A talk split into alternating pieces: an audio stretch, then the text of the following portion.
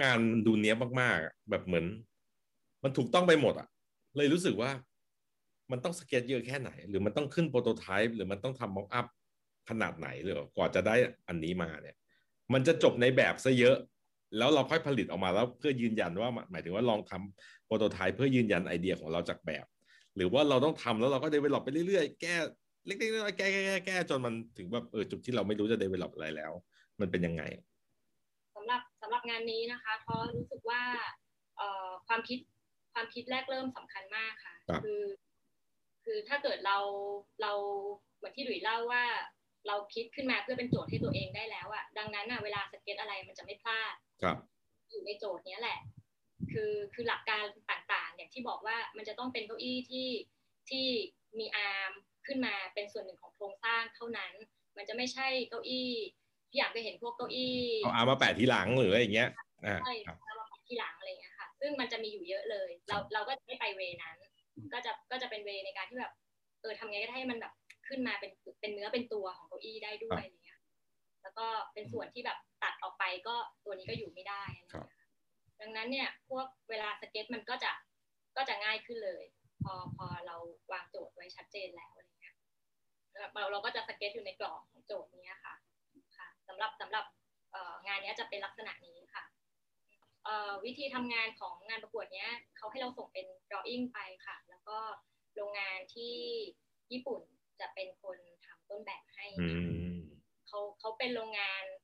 ที่ทำเฟอร์นิเจอร์อยู่แล้ว แล้วก็มาจัดงานประกวดอันเนี้ยค่ะ ก็คือดังนั้นหน้าที่ของการทำต้นแบบก็จึงเป็นของของที่โรงงานให้ค่ะส่วนเรื่องแบบจอยนารีต่างๆ มันก็ก็มาจาก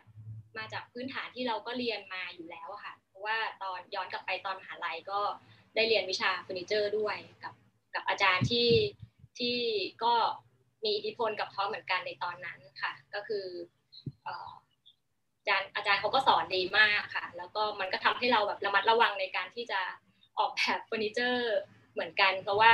ก็จะโดนทักว่า เอ้ย งานเฟอร์นิเจอร์มันมันไม่ใช่มันไม่ใช่อยู่ดีๆ จะมาแบบ อ่อออกแบบเก้าอี้เป็นรูปรูปปลาโลมาหรือรูปเสือหรืออะไรที่แบบนั่งได้นะอะไรอย่างเงี้ยมันมีอะไรมากกว่านั้นครับโดยเฉพาะเรื่องของโครงสร้างการเข้าไม้อะไรพวกเนี้ยค่ะ ก็คือก็คือได้เราก็ได้รับความรู้อะไรตรงนั้นมา แล้วก็พอจบมาก็ได้มีโอกาสเอามาใช้ในตอนที่ทำงานประกวดเนี่ยค่ะ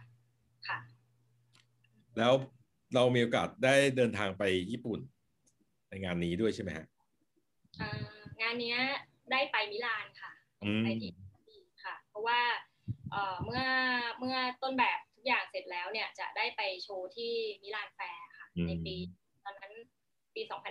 2005สิบกว่าปีแล้วค่ะ เป็นไงบ้างครับ เล่าประสบการณ์การไปมิลานหน่อยก็จริงก็เปิดโลกมากเลยครับ หมายถึงว่ามันเยอะมากๆอะไรเงี้ยพวกแบรนด์ดัง ๆ ที่เราปกติเราดูใน magazine ใช่ไหมครับนี่เราก็จะแบบเฮ้ยโหเห็นของจริงอะไรเงี้ยผมว่ามันแบบมันก็ inspire มากๆนะ ในการที่แบบเรายังแบบเป็นเด็ก ๆ แล้วเราก็ได้ไปดูงานอะไรเงี้ยอืมได้ไปเห็นของจริงได้อยู่ในบรรยากาศที่แบบเอ่อเขากำลังแสดงงานกันมีการจัดบูธที่แบบสวยงามน่าสนใจอะไรพวกเนี้ยก็เปิดหูเปิดตามากๆครับอืมก็รู้สึกดีอีกอย่างข้อดีคือเฮ้ยเรารู้สึกว่าเราเป็นส่วนหนึ่งในนั้นอะไรเงี้ยอืมมีเก้าอี้ของเราอยู่ในนั้นอะไรเงี้ย มันก็ยังไงยังไงซะเหตุการณ์ครั้งเนี้ยมันก็แบบมันก็พีคมากครับมันทำให้เรารู้สึก รู้สึกดีแล้วเราก็รู้สึกกลับมาภูมิใจกับตัวเอง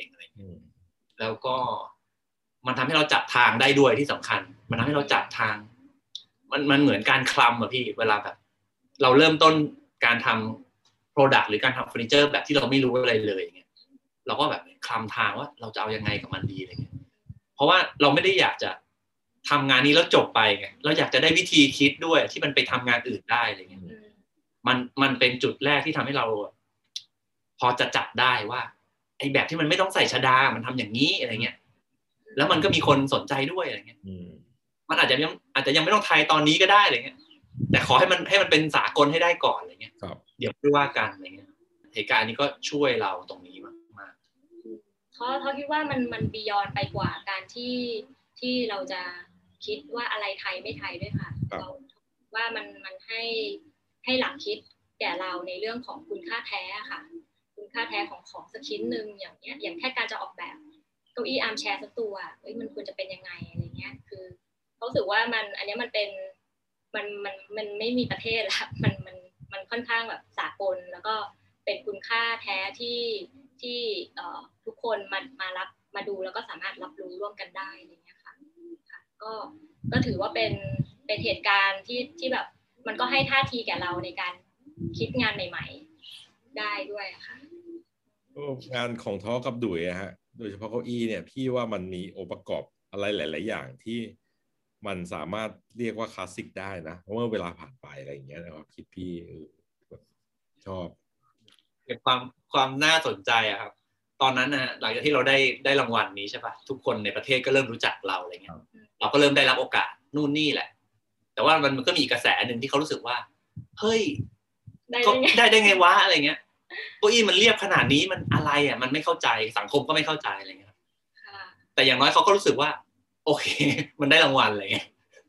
ก็คนที่เขาไม่เข้าใจเขาอาจจะยังชอบเก้าอี้แบบหลุยๆอะไรอย่างงี้ป่ะในขณะที่สิ่งที่เราทำมันอาจจะไปอยู่ในเวทีอีกแบบหนึ่งเหมือนงานแบบพวก Jasper Morrison หรือพวกที่เขาเป็นแบบจานอะไร Arne Jacobsen หรืออะไรเงี้ยคือ ที่มันเป็นโมเดิร์นเป็นมินิมอลเป็นอันโดอย่างเงี้ยสมมติ ใช่ไหมแล้วแบบคนที่ชอบอีกรสหนึ่งอะพี่ว่ามันก็คงต้องให้เวลาแหละ หรือเปล่าในยุคนั้นน่ะเนาะครับ แล้วเรามีโอกาสได้ร่วมงานกับแบรนด์ต่างประเทศไหมหลังจากที่เราได้มีโอกาส เนี่ยเป็นที่รู้จักในเวทีนานาชาติเนี่ย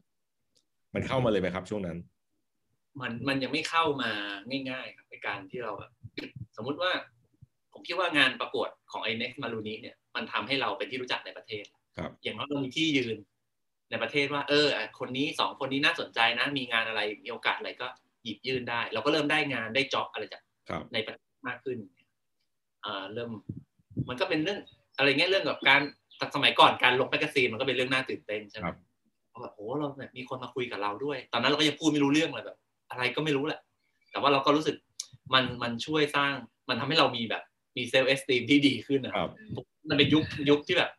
แบบก่อร่างสร้างตัวเลยแหละ ในขณะเดียวกันเราก็ต้องแบบ เราก็ต้องศึกษาไปด้วยอะว่า เออเราจะเราจะออกแบบไอ้เรื่องคำถามว่างานออกแบบคืออะไร มันก็ยังอยู่นะพี่จนตัวผมมาจากสายกราฟิก ผมรู้สึกว่า product เข้าใจยากครับอ่าโอเคเราผมผมกับท้อ get product แบบ PDD&O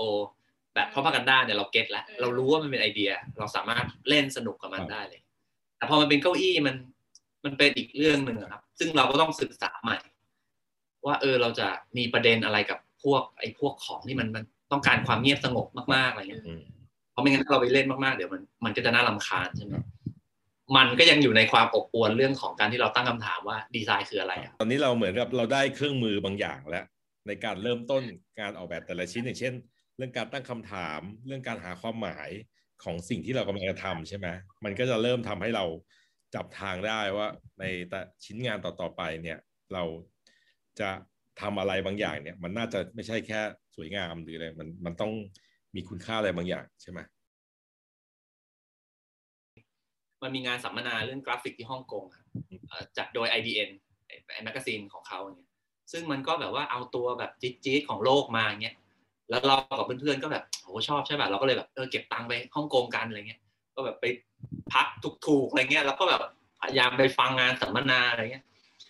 แล้วก็ไอ้ตัวสัมมนาก็สนุกดีครับ แต่ว่ามันมีบูธขายหนังสือพวกดีไซน์อย่างนี้ใช่ไหมเราก็เลยไปดูไปดูตรงนั้นนะผมเจอหนังสือเล่มหนึ่งครับเป็นหนังสือญี่ปุ่น มันเขียนว่า redesign ซึ่งแบบเป็นภาษาญี่ปุ่นนะแต่ว่ามันมีมันมีซับอังกฤษ แล้วมันก็แถม booklet เล็ก ๆ เป็นอังกฤษ ฉะนั้นพอผมเห็นเฮ้ยโอเค มีอังกฤษกูอ่านออกแน่อะไรเงี้ยแล้วผมก็ค่อยๆเปิดดูครับ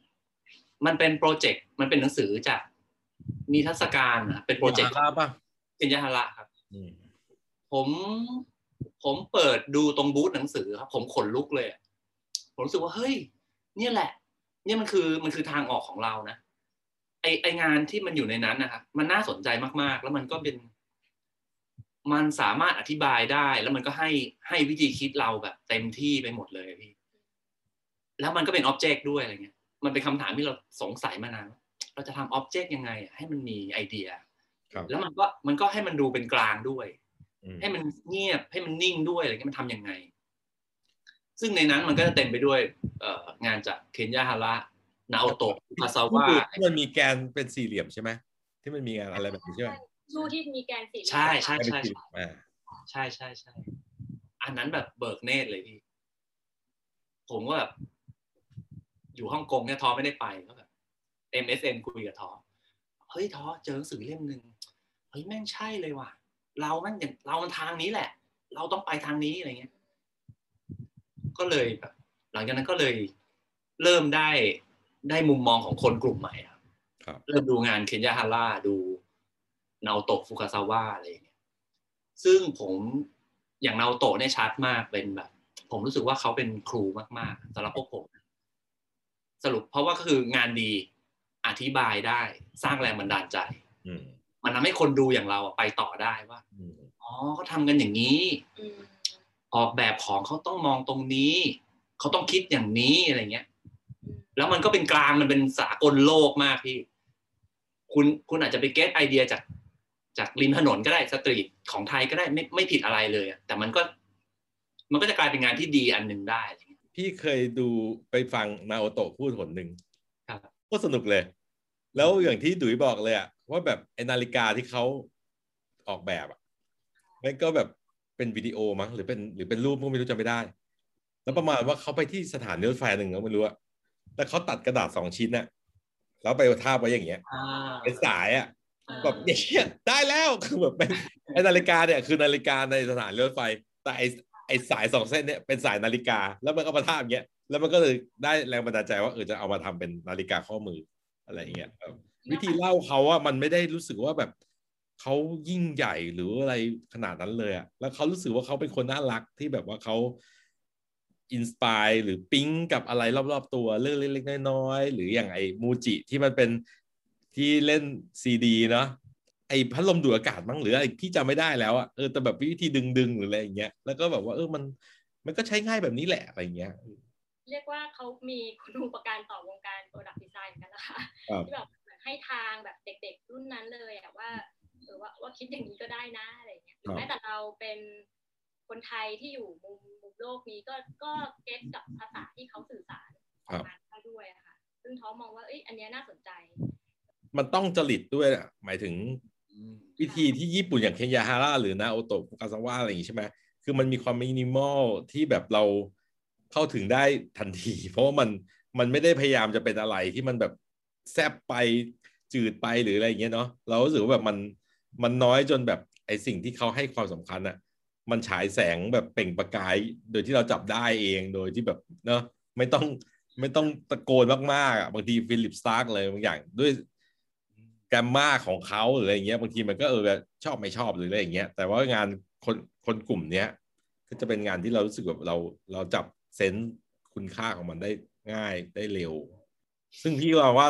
งานของเราสองคนก็ก็มาทางนี้แหละ เออ เรารู้สึกก็ชอบที่แบบมันสุภาพถ่อมตัวนะเออแต่ว่ามันเห็นความใส่ใจความคราฟต์ความประณีตอะไรเงี้ย การที่ร่วมงานกับ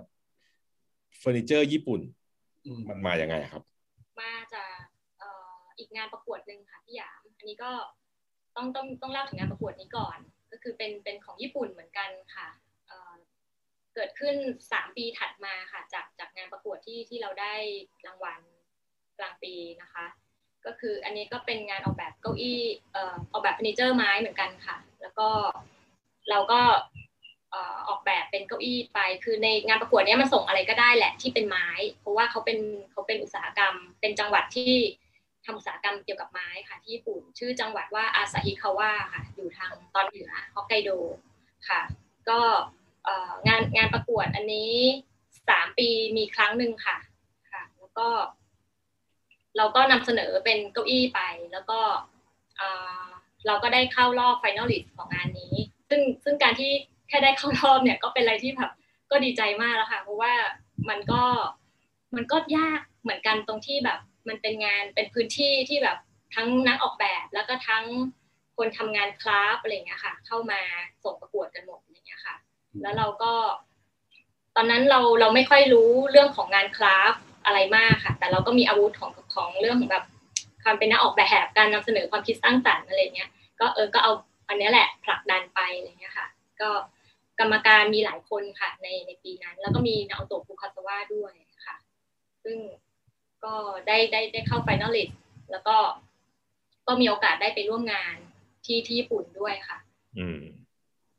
จริงๆงานนี้ก็เป็นจุดเปลี่ยนก็อีเป็กนเหจุมืดอนเปกันลี่ยนในเรื่องในเรื่องของการทำงาน craft งานไม้พวกนี้อืมอย่างที่เมื่อกี้ที่ท้อเล่าอะมันเป็น ไอตัวงานประกวดที่จังหวัดอาซาฮิคาวาเนี่ยครับมันเป็นจุดที่มันมาบรรจบกันนะครับของนักออกแบบกับกับกับ อะไรอะช่างฝีมือเออกับ woodwork อะ woodwork woodworker อะไรเงี้ยคนที่เขาทำงานไม้ที่ทำเก้าอี้เนี้ยบเนี้ยบอะไรพวกเนี้ย ซึ่งเราแต่ก่อนเราก็ไม่เคย จะแบบเข้าใกล้เรื่องพวกนั้นมาก แต่พอเราไปที่นั่นไปร่วมงานเนี่ยเราได้เจอช่างไม้เต็มเลยอะไรเงี้ยแล้วงานก็แบบอย่างเนี้ยบเลยอะไรเงี้ยแบบโอ้ยงานญี่ปุ่นนะเนาะอืมอุ่นนะแล้วก็พอเราไปเจออย่างเงี้ยมันก็จะเป็นชาวแก๊งที่ได้เฟนอลลิชใช่ป่ะประมาณสิบกว่าคนก็แบบเขาก็ไปแฮงเอาท์กันอะไรเงี้ยก็เราก็ได้คุยกับคนอื่น ๆด้วยอย่างเงี้ย แล้วเราก็รู้สึกสะท้อนใจมากเลยฮะเราพบว่าเพื่อนๆทุกคนน่ะจากเกาหลีเอ่ยจากไต้หวันเอ่ยจากเยอรมันอะไรเงี้ย ทุกคนบอกว่าเขาอะทำต้นแบบเองอืมไอ้งานที่มาโชว์เนี่ยเขาอะทำต้นแบบไม้เนี่ยเอง เราก็แบบโอ้เราทำไม่เป็นว่ะ เราให้เราให้ช่างที่นี่แหละทำอะไรเงี้ยเราส่งแบบมา ก็เลยเขินๆนิดหน่อยว่าทำไมเขาทำเป็นกันหมดเลยอะไรเงี้ย ก็เลยเลยเริ่มรู้สึก มีมีแรงผลักดันด้านใหม่ผลักดันใหม่ว่าอืมเราควรจะทำเก้าอี้เองให้ได้ด้วยนะอะไรเงี้ย อย่างน้อยก็รู้วิธีของมันอะไรเงี้ย ครับ ก็พอกลับมาจากญี่ปุ่นของแมตช์นั้นนะครับ ก็เลยแบบพยายามจะไอไอเก้าอี้ที่ไปโชว์อะครับ ไอช่างญี่ปุ่นเขาทำใช่ไหมเขาจะเก็บต้นแบบไว้ที่นั่น เราก็ไม่ได้กลับมา ฉะนั้นเราก็เลยกลับมาเนี่ย ตอนที่เราไปเจอกับช่างที่ทำงานให้เราด้วย เขาก็ปริ้นกระดาษออกมาแล้วเขาก็บอกเนี่ยเขาทำแบบนี้นะ เป็นกระดาษ A4 ประมาณห้าหกแผ่นนะครับ เราก็ซื่อมากเราบอกเขาเฮ้ยเราขอได้ไหมเราขอกระดาษอันนี้ได้ไหม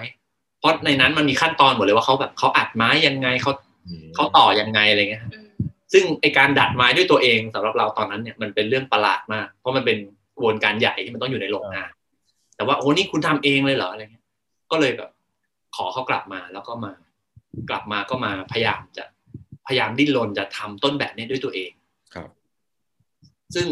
ทำยังไงดี ตอนแรกมันทำไม่ได้อยู่แล้วทำไม่เป็นอยู่แล้วใช่ไหมครับ เราก็เลยคิดว่า เออมีใครไปหาจ้างใครได้บ้างอะไรเงี้ยที่เขาจะทำต้นแบบนี้ให้เรา โอเค มันใช้เงินก็ไม่เป็นไรเราอยากมีมันจริง ๆอะไรเงี้ย แต่ว่าก็พอเราลองถามรุ่นพี่หลาย ๆ คนนะก็เลยได้ได้เจอกับ เจอกับอาจารย์งานไม้เอ่อได้คุยกัน ตอนแรกเราคิดว่าเออเดี๋ยวเราจะจ้างเขาทำเนาะอะไรเงี้ยแต่ว่าอาจารย์ก็น่ารักมากอาจารย์บอกว่า เอ้ยมาทำด้วยกันเลย มาทำด้วยกันมาช่วยกันทำอะไรเงี้ยเขาก็ชวนให้เราไปลงมือทำด้วย ซึ่งจริงๆเราก็ happy อยู่แล้วใช่ไหมเราอยากทำเราอยากทำได้ไอการที่เขาจะสอนเราทำมันก็ดี เราก็เลยไปซื้อไม้ซื้ออะไรกันก็ให้อาจารย์ก็พาไปซื้อ เราก็ไม่รู้จะซื้อยังไงคำนวณไม้แล้วก็ไปซื้อกันกลางแบบดูกัน เปิดหนังสือว่ามันดัดไม้กันยังไง แกก็ไม่เคยดัดไม้อะไรอย่างเงี้ยครับก็เปิดหนังสือดูกัน แล้วก็ เวิร์กช็อปของแกครับอยู่ที่เพชรบุรีครับแบบจังหวัดเพชรบุรีเลยนะครับว่าเราก็ขนของขึ้นรถตู้ไปเลยแบบอืมเดี๋ยวจะไปทำเก้าอี้สามวันเสร็จแน่ๆก็เตรียมเสื้อผ้าไป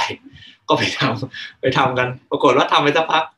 สามวันไม่เสร็จสามวันยังไม่ถึงไหนเลยสามวันยังไม่ถึงไหนเลยไม่ได้ทำอะไรเลยมันมันเตรียมงานเยอะมากอืมสรุปว่าเราก็ทำไปเรื่อยๆทำไปจนกว่าจะเสร็จครับใช้ใช้เวลาทั้งหมดสิบวันครับสิบวันต่อเนื่องแบบ ไม่หยุดเลยครับจนมันเสร็จออกมาอะไรเงี้ยซึ่งเอ่อเราก็ได้เรียนรู้อะไรเยอะมากเลย ในเรื่องของที่เราสงสัยว่าเอ้ยเขาทำเก้าอี้กันเองยังไงนะความเป็นช่างไม้เขาเขาต้องมีนิสัยยังไง เราได้เห็นเห็นอาจารย์นุทำได้ร่วมทำด้วย ได้แก้ปัญหาได้แก้แบบอะไรกันตรงนั้นอืมก็เป็นเป็นสิบวันที่ก็ก็เปลี่ยนออกไปอีกอีกขั้นหนึ่งเหมือนกัน เราก็เริ่มรู้สึกว่าเราได้เข้าใกล้ ความเป็นคราฟมากขึ้น เราเริ่มรู้จักมันมากขึ้นอะไรอย่างเงี้ยครับก็นับเป็นความโชคดีที่ที่ท็อกกระดุยได้เจอพี่นุเนี่ยค่ะเอ่อคือเหมือนที่ดุยบอกว่านอกจากแบบที่ที่เราจะได้เก้าอี้ของเรามาแล้วเนี่ย ในในระหว่างทางอะคือท่าทีการทำของพี่นุเนี่ยเขาเขาก็สอนพวกเรามากเลยว่า เออแบบการเข้าหาเครื่องมือเนี่ยต้องเข้าเข้าหาด้วยท่าที ที่มันต้องใจเย็นนะอย่ารีบอะไรอย่างเงี้ยค่ะไม่งั้นจะอันตรายเงี้ยค่ะคือเราได้เราก็ได้เรียนรู้ท่าทีแบบนั้นจากพี่นุมา แล้วก็รู้สึกว่าเออมันมันก็มีคุณค่ามาก แล้วมันก็ทำให้เราได้ พอเรากลับมาต้องต้องทำงานด้วยตัวเองหรือใช้เครื่องมือด้วยตัวเอง มันก็ทำให้เราแบบจดจำภาวะแบบนั้นได้ว่า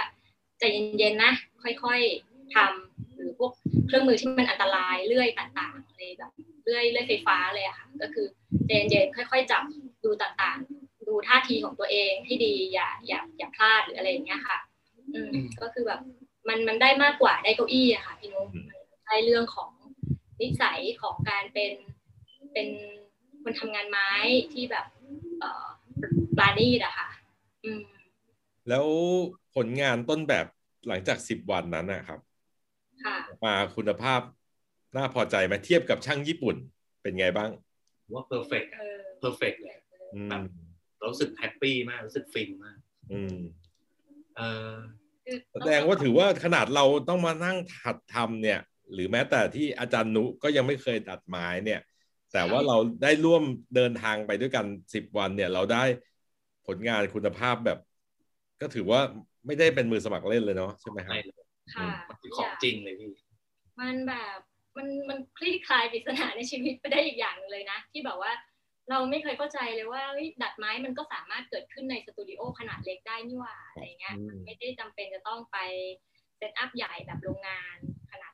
โรงงานก็ได้อะไรเงี้ยเออเพราะตอนพี่เริ่มทำงานใหม่ๆอะพี่ก็มีไอเดียหรือว่าตอนนั้นทำไม่รู้กับกับตอนที่ท้ออยู่หรือเปล่า อะ ซึ่งแบบเหมือนกับเคยคิดว่าเราจะดัดไม้กันหรืออะไรเงี้ย แล้วก็ได้รับคำตอบว่าแบบเฮ้ยมันต้องมีเครื่องอบ มันต้องใหญ่มากโรงงานที่เยอรมันหรืออะไรแบบ คือพี่รู้สึกแบบแล้วแล้วเออ คือแบบไม่เนี่ยได้แปลว่าอะไรเออแล้วแบบในในอารมณ์ในหัวพี่อะเหมือนกับ แล้วพวกที่แม่งทำเรือแคนู หรืออะไรบางอย่างที่แบบเราเห็นว่ามันทำได้อะมันทำยังไงวะอะไรเงี้ยแล้วคือแต่ตอนนั้นเนี่ยเราก็ไม่มีความรู้จริงๆนะว่าแบบมันเออมันทำทำในบ้านได้อะเออใช่ใช่ก็เจ๋งมันเป็นงานที่ได้สองต่อเลยค่ะพี่นุนอกจากจะได้พี่หรู้ยาม เอ้ยพี่หยามขอทีเป็นงานที่ได้สองต่อเลยค่ะพี่หยามคือ คือได้ทำเก้าอี้ด้วย ได้รู้ว่าไอ้ยเก้าอี้มันแบบประกอบยังไงถึงถึงนั่งได้อะแล้วแบบขาเล็กๆเรายังนั่งได้เนี่ยเขาไม่แบบประกอบขึ้นมาจากไลนารี่ยังไงใช่ไหมคะก็กับอีกเรื่องนึงก็คือเรียนรู้เรื่องการดัดไม้เนี่ยค่ะว่าแบบเออดัดเกิดขึ้นในพื้นที่เล็ก ๆ ได้นะอะไรเงี้ยค่ะด้วยอืม แล้วก็พอหลังจากการทำต้นแบบตัวเนี้ยครับ มันก็มีการประกวดในประเทศนะครับ ที่เป็นdesigner of the year สาขา product design อะไรเงี้ยไอ้เก้าอี้ตัวเนี้ยก็ทำให้เราได้รางวัลดีไซเนอร์ of the year ปีนั้นอืมก็เลยมันก็เลยแบบว่าเหมาะสมกันอะไรเงี้ยครับในการที่ว่าเฮ้ยเราได้เอาเก้าอี้ตัวเนี้ยไปโชว์ในงาน BIG ด้วยอะไรเงี้ยอืมงาน BIG ที่เราแบบปฏิเสธมานานเราขี้เกียจไปอะไรเงี้ยออกห่างจากวงการงาน BIGเออเหมือนเราได้กลับไปสู่วงการ แบบ local แบบด้วยงานชิ้นนี้อะไรเงี้ยอืมซึ่งอย่างเก้าอี้ที่ทำให้แบรนด์เฟอร์นิเจอร์เด็กของญี่ปุ่นเนี่ย พี่ก็สังเกตว่ามันก็จะเป็นไม้ดัดเหมือนกันนะค่ะมันก็เลยทำให้เราได้มีอะไรเทคนิควิธีหรือเข้าใจรูปแบบการผลิตในลักษณะนี้ด้วยปะก็มันค่ะหลังจากนี้นานไหมเออหมายถึงว่าเออ จริงๆอะมันเป็นสเต็ปต่อกันเลยพี่อะอืมการที่เราได้ได้ designer of the year ปีนั้น เราได้เอางานเนี้ยไปโชว์ มันก็มี partner ของแบรนด์คาโตจิอะครับที่เขาอยู่ที่เมืองไทยเนี่ยเขาไปดูงานกำลังหานักออกแบบอยู่ดีอยู่พอดี แล้วเขาเห็นเก้าอี้เราที่เป็นไม้ดัดตัวนี้อะไรเงี้ยเขาก็เลยส่งส่งภาพเนี่ยให้ไปให้ partner ที่ญี่ปุ่นดูว่าเออมีดีไซเนอร์คนนี้เนี่ยผลงานน่าสนใจไหมอะไรเงี้ยสรุปว่าเออเขาก็สนใจเขาก็เลยติดต่อเราเข้ามาอืมต่อมาหาทอแล้วก็แบบว่า เออ เราอยากจะ ร่วมงานกันนะออกแบบเฟอร์นิเจอร์เด็กสนใจไหมอะไรเงี้ยอืมซึ่งซึ่งในตอนแรกเราก็ปฏิเสธไปนะเพราะเราถือว่าเฮ้ยผมทำไม่ได้ครับเฟอร์นิเจอร์เด็กเลย มันยากคือคืองานอะก็อยากรับนะพี่หยาม แต่ว่าพอรู้ว่าเป็นแบบบริษัทญี่ปุ่นแล้วเป็นเอ่อเฟอร์นิเจอร์เด็กด้วยอะมันเหมือนแบบโหยากสองเท่าเลยอะคือความเป็นญี่ปุ่นก็ยากอยู่แล้ว แล้วเฟอร์นิเจอร์เด็กก็มีมาตรฐานที่ค่อนข้างแบบยากอยู่แล้วเนี้ยก็เลยแบบไม่มั่นใจว่าจะทำได้เลยอะค่ะ ก็เลยแบบขอขอปฏิเสธเขาไปอะค่ะครับ แต่เขาแบบเขาก็ใจดีมากค่ะเขาก็แบบลองมาคุยกันก่อนอะไรอย่างเงี้ยเออก็แบบอยากแบบแบบขอขอคุยด้วยอะไรเงี้ยค่ะ ก็เลยแบบเอองั้นงั้นไปคุยกันก่อนก็ได้อะไรเงี้ยค่ะก็พบว่าเออมันก็ไม่ได้ไม่ได้ยากอย่างที่เราจินตนาการครับอะไรเงี้ยค่ะก็เลยได้มีโอกาสร่วมงานกันเพราะว่าพี่เห็นงานที่ออกมาคือพี่กรี๊ดสลบเลยนะแบบขอบคุณค่ะคือแบรนด์เขาก่อนที่จะเป็นคอลเลกชันที่ทอกับดุยทำเนี่ย มันเป็นบุคลิกนี้ปะก็หมายถึงว่าไอ้จริงเฟอร์นิเจอร์ของเขาอะไม่ใช่ครับค่ะประเด็นก็คือว่าคาโตจิอะครับเขาก็ทำทำสินค้าที่แบบขาย mass ขายกว้าง แล้วก็อาจจะแบบเป็นราคาแบบไม่สูงมาก แต่ว่าโดย project ที่เขา set up ขึ้นมาที่เราดึงเขาดึงเราเข้าไปอะเขาอยากได้อะไรที่มันแบบ เป็นดีไซน์เลยอะครับ แบบเหมือนแบบหัวหอกหน่อยว่าทำให้แบบสร้างชื่อให้แบรนด์หน่อยแบบตั้งใจทำแล้วเขาจะลงทุนครับ มันต้องใช้งบประมาณในการแบบลงทุนสักหน่อยเขาจะเขาจะยอมจ่ายกับโปรเจกต์นี้อะไรเงี้ยอืมมันก็ก็เป็นโชคดีของเราที่ว่าได้ร่วมงานกัน แล้วก็ได้มีเป้าหมายที่น่าสนใจอืมเป้าหมายคือขอไอเดียที่ดี แล้วก็อ่า support เต็มที่อะไรเงี้ยอืมมันก็เลยทำให้จริงๆแล้วเราเราส่งงานเยอะมากเลยนะแต่ว่ามันไม่ผ่านอะไรเงี้ยเพราะว่าด้วยความรู้สึกที่เขาตรวจงานเขารู้สึกว่า มันยังมันยังซ้ำอะมันยังไม่ outstanding อะไรเงี้ยอืม เขาต้องการให้มันแบบให้แบรนด์มันยกระดับขึ้นอะไรเงี้ยอันนี้อันนี้ครั้งแรกนะครั้งแรกๆโจทย์แรกที่ได้รับอะค่ะอันเนี้ยที่แบบส่งหลายรอบก็แบบยังไม่ผ่านอะไรเงี้ยค่ะ โจทย์แรกเป็นเก้าอี้ high chair พี่ครับ ซึ่งเราจำได้ว่างานชิ้นแรกเราทำอยู่ประมาณปีหนึ่งอืมในการแบบคุยนัดกันเจอนัดเจอกันทุกเดือนส่งงานไปเรื่อยๆอย่างเงี้ยกว่ามันจะลงตัวคุยที่เมืองไทยใช่ไหมคุยเขาเขาบินมาที่เมืองไทยใช่ใช่ meeting กันที่เมืองไทยเอ่อประเด็นก็คือว่าคาโตจิเนี่ยมีสอง part เป็น part ที่ญี่ปุ่น กับ part part ที่เป็นฐานการผลิตในเมืองไทยอืมฉะนั้นเวลาเราเวลาสมมติ meeting ประจำเดือนอย่างเงี้ยเขาก็จะบินมามาคุยกัน แล้วพอแบบเริ่มลงตัวอย่างเงี้ย ก็จะผลิตในโรงงานที่ไทยนี่แหละ ซึ่งเราก็ไปช่วยดูการผลิตได้อืมโหแต่ว่าพี่มีความรู้สึกว่างานที่ออกมามันดูดีมาก ๆ แต่ว่าก่อนหน้านั้นที่บอกว่ากว่าจะผ่านเนี่ย วิธีที่เขาคอมเมนต์เนี่ย ต่างจากลูกค้าไทยไหม มันมันมันพาให้เราเห็นคำตอบไหมว่าแบบครั้งต่อไปที่เขาเราไม่ผ่านเนี่ย เราจะกลับไปพร้อมกับอะไรที่มันมันตอบโจทย์ที่มันควรจะผ่านได้หรืออะไรเงี้ยส่วนหนึ่งอะครับ part หนึ่งส่วนใหญ่เลยของเก้าอี้เด็กอะครับ มันจะมีเรื่องความปลอดภัยอะพี่ครับ อืม ซึ่งเราใช้เวลาจูนเรื่องเนี้ยนานอืมเรื่องการที่แบบว่าทำยังไงถึงจะ safety ครับเอ่อโดยการที่ว่า เขามีเครื่องคู่มือการออกแบบอืมสำหรับฟิวเจอร์เด็กอะครับอ่าในคู่มือนั้นก็จะบอกว่า การเจาะรูต้องไม่เล็กไปกว่านี้ไม่ใหญ่ไปกว่านี้อ่าเดี๋ยชอวบเด็กว่าเอานิ้วอะไรไปใส่หรืออะไรต่างๆเดี๋ยวหัวเด็กเข้าไปติดอะไรเงี้ย คือผมว่ามันยากตรงเนี้ยครับเราเราจูนเรื่องพวกนี้นานมากอืมมันไม่มันยากตรงที่ว่าเราลากเส้นอะไร ก็ไม่ผ่านอะพี่อืมเพราะอันนี้มันกว้างไป อันนี้มันแค่ไปอะไรเงี้ยอืมมันทำมันไม่ใช่ว่าเป็นอิสระเต็มที่ครับ มันเหมือนว่าเรารวบรวมข้อจำกัด แล้วเราก็มาปั้นเพื่อให้เป็นฟอร์มที่มันสวยงามด้วยแล้วผ่านมาตรฐานด้วยอะไรเงี้ยครับอืมอืมอืมถ้าถ้าพี่อยากสังเกตในท้องตลาดอะเฟอร์นิเจอร์เด็กมันจะคล้ายๆกันไปหมด เพราะมันถูกจำกัดด้วยข้อเงื่อนไขเหล่านี้อะพี่ครับไว้เผอิญว่าเป็นมาตรฐานญี่ปุ่นด้วยแหละ แต่ถ้าเป็นเฟอร์นิเจอร์ไทยหรือเป็นเฟอร์นิเจอร์อื่นอาจจะไม่ไม่เคร่งครัดขนาดนี้ค่ะแต่พูดถึงรูปร่างหน้าตาหรือดีไซน์อะไรอย่างเงี้ย ระหว่างที่ไม่ผ่านเนี่ยกับอันที่ผ่านไปแล้วเนี่ย มันเปลี่ยนเยอะไหม ถ้านอกเหนือจากข้อจำกัดในเรื่องของเนี่ย ช่องว่างหรืออะไรในเชิงของ conceptual ในการออกแบบเนี่ยค่ะมันเปลี่ยนมันต่างไหมเอ่อมีมีเวอร์ชั่นที่ต่างด้วยเหมือนกันค่ะ คือบางทีออกแบบแล้วมันมันต้องใช้วัสดุหรือหรือผลิตยากอะค่ะต้นต้นทุนการผลิตสูงอะก็ก็เป็นอีกปัจจัยหนึ่งที่แบบไม่ผ่านอืมก็แบบแบบแบบสวยมาก แต่ว่า พอทำต้นแบบออกมาแล้วด้วยทำโปรโตไทป์ออกมาแล้วด้วย แล้วก็เอ่อโรงงานส่งราคามานั่งดูกัน แล้วก็แบบมันทำราคาขายยากอะไรอย่างเงี้ยค่ะพี่อยากก็เลยก็เลยบางทีก็ถูกพอสไว้ก่อน แต่แบบ เหมือนแบบเก็บไว้คิดก่อน แล้วก็ยังยังไม่ได้ปฏิเสธสักทีเดียวอะไรเงี้ย ก็จะแบบอืมแต่มันยังไม่ถูกออกมาอะไรเงี้ยครับอืมก็จะมีมีเคสเนี้ยเอ่อหลายหลายหลายตัวแล้วเหมือนกันค่ะ แล้ว นี่ถือว่าเป็นลูกค้าต่อเนื่องยาวนานเนาะใช่ไหมฮะ เราทำมาแล้วกี่คอลเลกชันนะครับเออ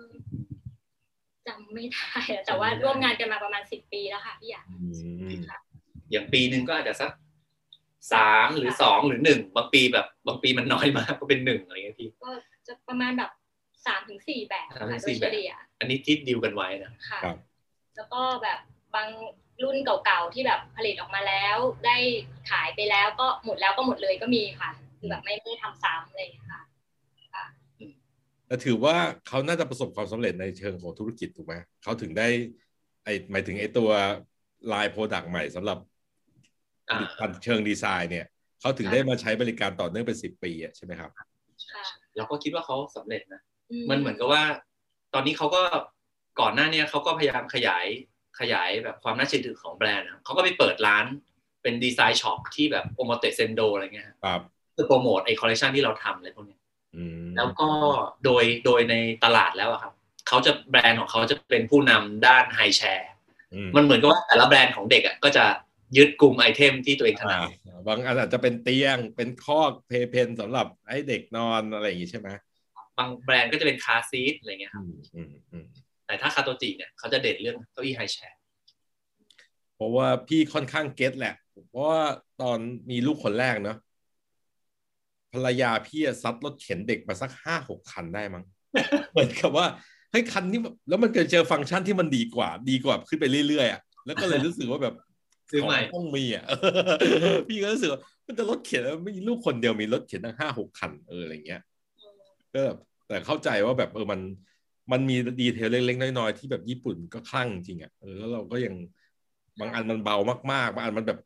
ทีเดียวสะบัดปั๊บมันกลางได้หรืออะไรเงี้ยหรือแบบสะบัดปั๊บมันหุบได้อะไรเงี้ยพี่รู้สึกเออ มันก็ต้องการฟังก์ชันบางอย่างที่แบบเหลือเชื่อเหมือนกันอะไรเงี้ยอืมปัจจุบันยังทำอยู่ไหมครับ กับลูกค้าญี่ปุ่นเนี่ยฮะทำอยู่ค่ะ งี้เราดีลกับเขาเรื่องค่าตอบแทนยังไงอะ่ะเป็นชิ้นงานหรือเป็น เหมือนกับเราร่วมงานกับเขาเป็นระยะยาวเป็นยังไงพี่พี่ไม่รู้ว่าแบบวิธีดีลมันมันจะคิดยังไงครับ เพราะในเมื่อแบบสมมติทำมาทั้งปีเลยแล้วแบบมันอาจจะยังdevelop กันกว่าจะออกมาได้อย่างเงี้ย มันใช้พลังงานเยอะใช้ครับรูปแบบเยอะ ตอนปีแรกอะครับ เหมือนว่าเราก็ไม่รู้เราจะคิดตังค์กันยังไงอืมในปีแรกเราก็ใช้วิธีการแบบคิดเป็น job อะไรเงี้ยครับครับเพราะเราก็ไม่รู้ว่าเอ๊ะเราจะทำงานเป็นกันไปนานแค่ไหนอะไรเงี้ยครับ แล้วก็ เราเริ่มด้วยการคิดเป็น job แต่เราค้นพบว่างาน product มันไม่จบง่ายๆอะพี่ครับมันเป็นการ develop ไปเรื่อยๆ แล้วก็มีเงื่อนไขเยอะครับอ่าซึ่งสุดท้ายแล้วพองานมันยาวอะตัวนักออกแบบอย่างเราอะไม่คุ้มครับ แล้วเขาก็เกรงใจเราด้วยว่า เอ้ย มันก็มันไม่ได้อะไรเงี้ย มันก็ต้องทำต่อ พอพอหลังจากปีแรกหลังจากชิ้นแรกเนี่ยเราก็เลยปรับ ปรับกันว่า เออผมขอเป็นเป็นคอนแทคระยะยาวได้ไหมอืม แล้วเรามาดีลกันว่า เออเราจะทำสักปีละกี่ชิ้นอะไรเงี้ยอืมแล้วก็ตกลงกันที่ค่าตอบแทนอันหนึ่งก้อนหนึ่งแล้วก็ทำประมาณเนี้ยสักปีละสามสี่ชิ้น ครับเออก็จะไม่ไม่มากไม่น้อยไปกว่านี้อืมหรือถ้ามันมีงานที่ develop ไม่ผ่านเขาก็จะร่วมรับผิดชอบด้วยอืมก็จะเอาไม่เป็นไรอะไรเงี้ยอาจจะเหลือสักปีละสองชิ้นเขาก็จะโอเคอะไรเงี้ยครับ ซึ่งแบบเนี้ยมันทำให้เราแบบหายใจคล่องหน่อยอะเราไม่ต้องกังวลว่าแบบมัน จะผ่านหรือไม่ผ่านหรือเขาจะเลือกมากแค่ไหนอะไรเงี้ยเราก็ไม่สนเราก็จะแบบโฟกัสไปที่งานเต็มที่เลยครับ เพราะเราจะรู้แล้วว่า มันจะมีรายได้เข้ามาประมาณเนี้ยครับ ก็ดีต่อทั้งสองฝ่ายเนาะมันมีความเป็น partner กัน แล้วเดเหมือนเรา develop ตัวชิ้นงานนี้ไปด้วยกันเนาะคืออมสมมุติว่าถ้าเกิดว่ามันยังไม่ผ่านหรือมันยังไม่ดีเนี่ย เราจะเข้าใจข้อจำกัดนี้เนาะใช่ไหมครับใช่เหมือนกับสมมุติถ้าเราเจอลูกค้าไทยที่ต่างเนาะ ขายเท่าไหร่ก็ไม่ผ่านแล้วเราก็ไม่รู้เหมือนเกณฑ์เดาใจอะไม่ไม่ผ่านสักทีหรืออะไรต่างแบบแล้วมันก็เสียโอกาสทั้งเขาทั้งเราเนาะแล้วแบบแต่ว่าสำหรับลูกค้าอาจจะอะไรได้ผลงานสุดท้ายอะแล้วก็จ่ายค่าเอาแบบเท่าเนี้ย แต่ในขณะที่เราแบบโอ้โหบาดเจ็บล้มตายกันไปตั้งเท่าไหร่แล้ว กว่าจะได้ไอชิ้นนี้ออกมาเนี่ยแล้วซึ่งไม่คุ้มเลยอย่างที่ตุ๋ยบอกก็ ถ้าถ้าคุยกันได้แบบนี้แล้วเข้าใจก็ยิ่งก็ดีเนาะใช่ไหมครับ อืม